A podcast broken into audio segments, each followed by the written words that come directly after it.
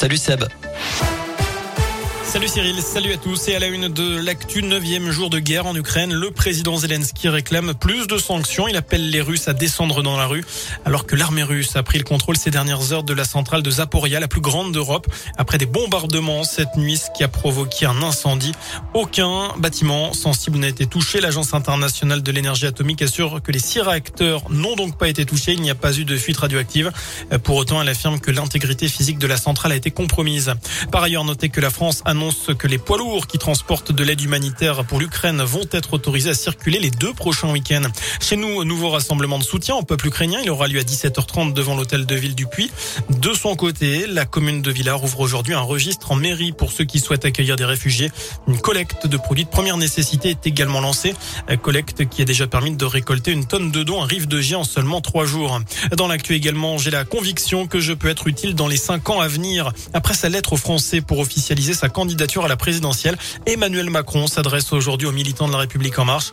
D'après plusieurs médias, le chef de l'État s'exprimera à nouveau ce soir avec un message sur les réseaux sociaux. Je vous rappelle que c'est le dernier jour, ce vendredi, pour s'inscrire sur les listes électorales.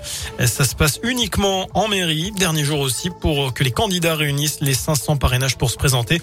11 l'ont déjà fait. Philippe Poutou a également annoncé qu'il avait ses 500 parrainages tout à l'heure. Dans le reste de l'actu, ce drame vers 10h30 à Saint-Paul-du-Zor dans la Loire. Un homme de 53 ans a perdu la vie dans un accident de bûcheronnage. Un arbre lui serait tombé dessus. Cela s'est passé au niveau du lieu-dit Grangeneuve. La victime était accompagnée d'un homme de 47 ans. Ce dernier a été légèrement blessé et transporté à l'hôpital de Montbrison.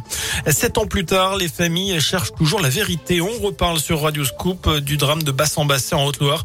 Histoire qui remonte au 13 juillet 2015. Ce jour-là, 3 ados, Bastien, Tristan et Maxime, avaient perdu la vie dans l'explosion d'une maison en lieu-dit Rangevous. Explosion qui reste mystérieuse. L'enquête patine malgré une plainte déposée en 2019 par les familles des garçons pour homicides involontaires. Et pour que le dossier ne tombe pas dans l'oubli, une marche est organisée demain après-midi sur la commune. Objectif, rendre hommage aux garçons et récolter des fonds pour continuer le combat judiciaire. Le rassemblement est prévu à l'espace Fabreau à Bas-en-Basset ce samedi donc à 14h pour une marche de 8 km avant une soupe aux choux prévue le soir. À suivre également cet hommage à Jean-Pierre Pernaut demain à Montbrison après la disparition avant-hier du présentateur emblématique du JT de 13h de TF1. Une minute d'applaudissements sera respectée à 10h ce samedi sur le marché, celui que Jean-Pierre Pernaut avait désigné plus beau marché de France en 2019.